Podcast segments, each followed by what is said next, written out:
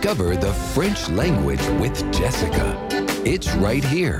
It's right now on French Your Way podcast. Bonjour à tous, welcome to episode 132 of French Way podcast. Is episode 132. And this episode is based on a question from uh, Kate. Hello, Kate.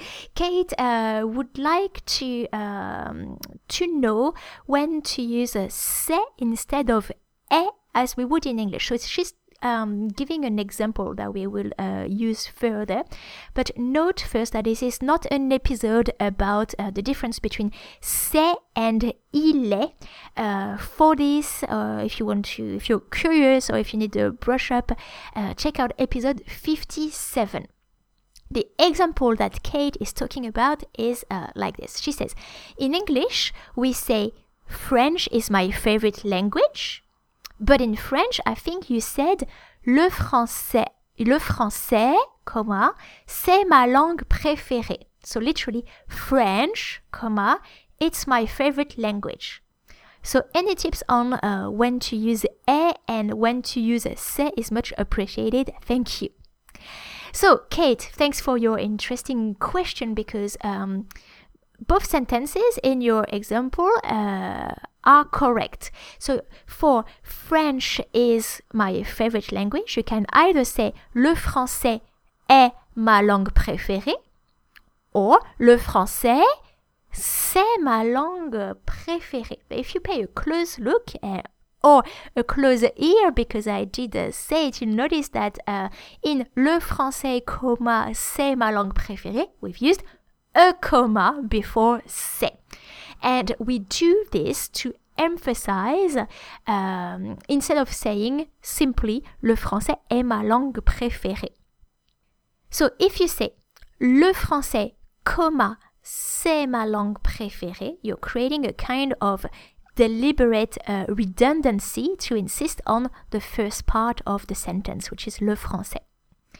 So generally speaking, with French grammar, if you uh, separate uh, a block or a, a, piece of information from the main sentence uh, using a comma, and if you put this block at the beginning of the sentence, you are going to uh, make it stand out because um, the um, the uh, traditional, the normal uh, type of structure for a sentence is first the subject, then the verb, and then whatever. Typical example, uh, je, suis, je suis sorti au cinéma la semaine dernière. So, subject, je, verb, suis sorti, and then uh, au cinéma, so I explain where I went out, and then la semaine dernière, I explain when I went out, subject, verb, and then uh, the remaining information. But if I want to, uh, if I want, I can say la semaine dernière, comma, je suis sorti au cinéma. So before the uh, expected subject and verb to start the sentence, we've put a block uh, before uh, with a comma. So uh, that's to emphasize on last week I went uh, to the uh, the cinema. In this example, it does it there's not a big change in meaning. It's not really important. It's a choice but you're going to apply to use um, that same idea that same concept to make something really uh, stand out and, and to insist on it when you use the structure ce que blah blah blah comma c'est or ce qui blah blah blah c'est alors for the difference between qui and que i just send you back to episode 19 and i'm going to illustrate um, now the ce que and ce qui uh, examples right now.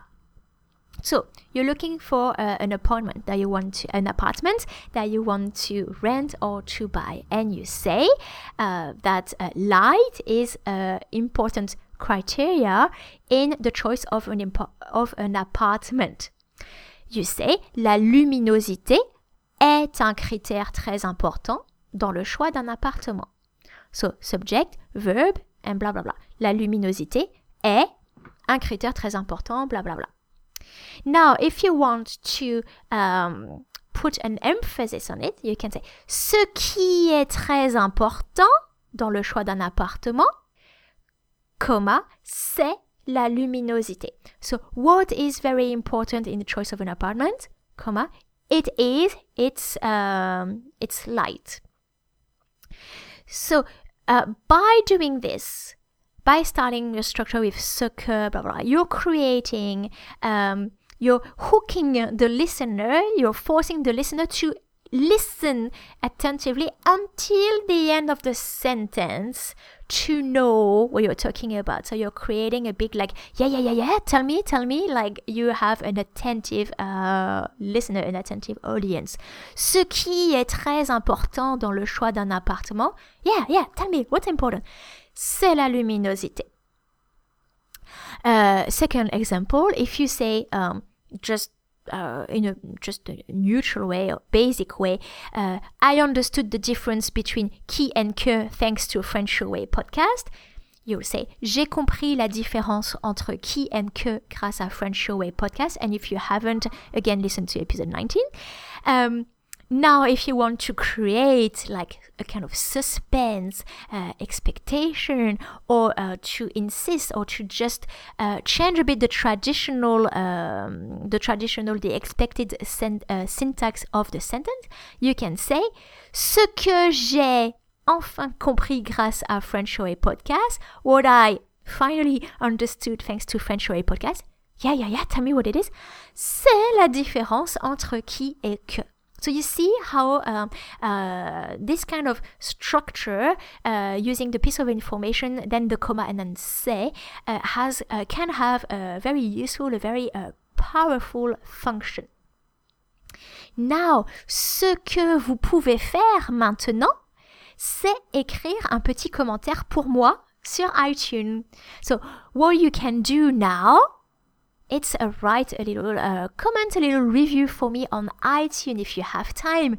Please take 30 seconds to uh, drop into the uh, podcast app on your uh, phone. And uh, yes do leave me a review because I, I read them. And also it would really help me reach a larger audience uh, of people like yourself who le- love learning french. Thanks a lot and see you in the next episode of french away podcast